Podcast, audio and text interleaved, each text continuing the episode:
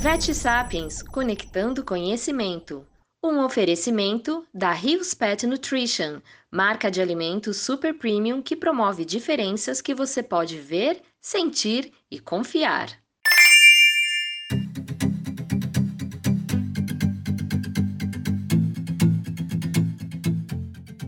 Esta é a segunda parte do episódio sobre vômito crônico em gatos e o foco é o diagnóstico. Se você ainda não ouviu a primeira parte, te convido a voltar um episódio. As explicações são da doutora Camila Ferreiro, médica veterinária especializada em medicina de felinos pela USP, que atua também no Rovet Pompeia e na clínica Oasis Vet. Ah, a doutora Camila também é professora da FMO.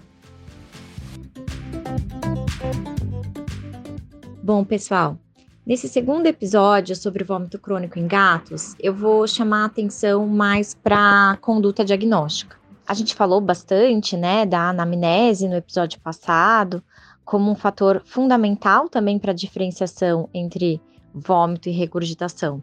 E agora, depois que a gente consegue realmente fazer essa diferenciação, é importante lembrar que as afecções esofágicas, elas estão relacionadas aí a quadros de esofagite, corpo estranho, as estenoses esofágicas cicatriciais, que muitas vezes vêm da administração de fármacos em gatos. Né? E, e a conduta diagnóstica para as doenças esofágicas, elas estão. Uh, são necessárias muitas vezes tanto o uso de exames radiográficos, né, com ou sem o uso de contraste, e a endoscopia.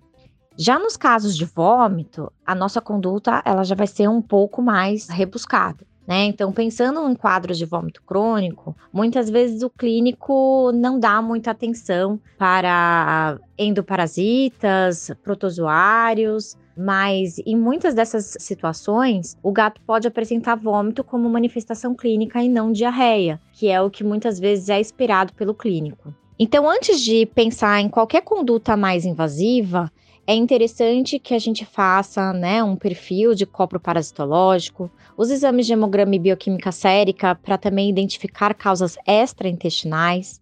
Muitos pacientes acima de 7, 8 anos de idade podem ter como manifestação clínica de hipertiroidismo e de doenças endócrinas também, como diabetes, o vômito crônico, então também é muito importante aí a avaliação de glicemia, frutosamina, né? A urinálise também ajuda bastante a detectar possíveis alterações de índice glicêmico. A própria glicemia é pontual, mas lembrar que gatos muitas vezes costumam ter hiperglicemia por estresse, né? Então, essa hiperglicemia ela tende a ser persistente. E nos casos do hipertiroidismo, então, a avaliação da função tiroidiana.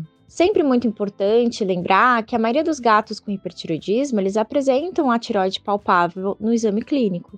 Uh, então, esse é um indício muito forte de que provavelmente esse paciente tem alguma doença endócrina.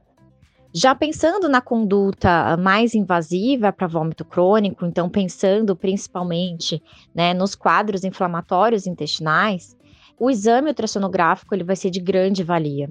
Uh, além né, uh, de ajudar no diagnóstico das doenças intestinais, é importante lembrar que muitas vezes o gato pode ter né, comorbidades associadas do trato digestório, que é a famosa tríade felina, em que a gente tem aí o acometimento também do fígado e do pâncreas felino. Então, um bom ultrassonografista, um ultrassonografista com experiência, ele pode te trazer muitas informações que também vão ser úteis na hora de decidir se esse paciente vai precisar fazer uma endoscopia alta e baixa ou se esse paciente é um paciente passível para biópsia via laparotomia. Então, muitas vezes esses pacientes podem ter também aumento dos gânglios linfáticos, né? Então, aumento dos linfonodos mesentéricos, uh, e a gente tem também como diagnóstico diferencial as neoplasias do trato digestório, né? Então, o linfoma intestinal, que é extremamente comum na espécie felina, dentre outras neoplasias, como o mastocitoma, a gente tem também o mastocitoma e o carcinoma intestinal. Por último, obviamente, a gente vai acabar optando pela biópsia intestinal, seja ela como eu falei, por laparotomia ou endoscopia, isso vai ser na dependência das alterações também ultrassonográficas desse paciente, mas a gente só consegue chegar muitas vezes a um diagnóstico definitivo dessas afecções inflamatórias e principalmente fazer um diagnóstico diferencial com as afecções neoplásicas por meio da biópsia histopatológica e muitas vezes a utilização também das técnicas de imunistoquímica. Outro teste laboratorial importante na conduta das doenças do trato gastrointestinal é a mensuração de folato cobalamina sérica. Então, a gente sabe que as vitaminas do complexo B elas têm um papel fundamental na nutrição do enterócito e a cobalamina ela tem aí a sua absorção, né, uh, dada aí pelo fator intrínseco que é exclusivamente pancreático nos gatos. Então, dentre as doenças do trato digestório, tanto as doenças pancreáticas quanto as doenças intestinais, elas podem levar aí a uma alteração, principalmente da cobalamina sérica. E a suplementação de cobalamina, ela é muito importante também para manutenção do próprio enterócito, para diminuir a inflamação. Então, é muito importante fazer também a avaliação desse parâmetro para gatos.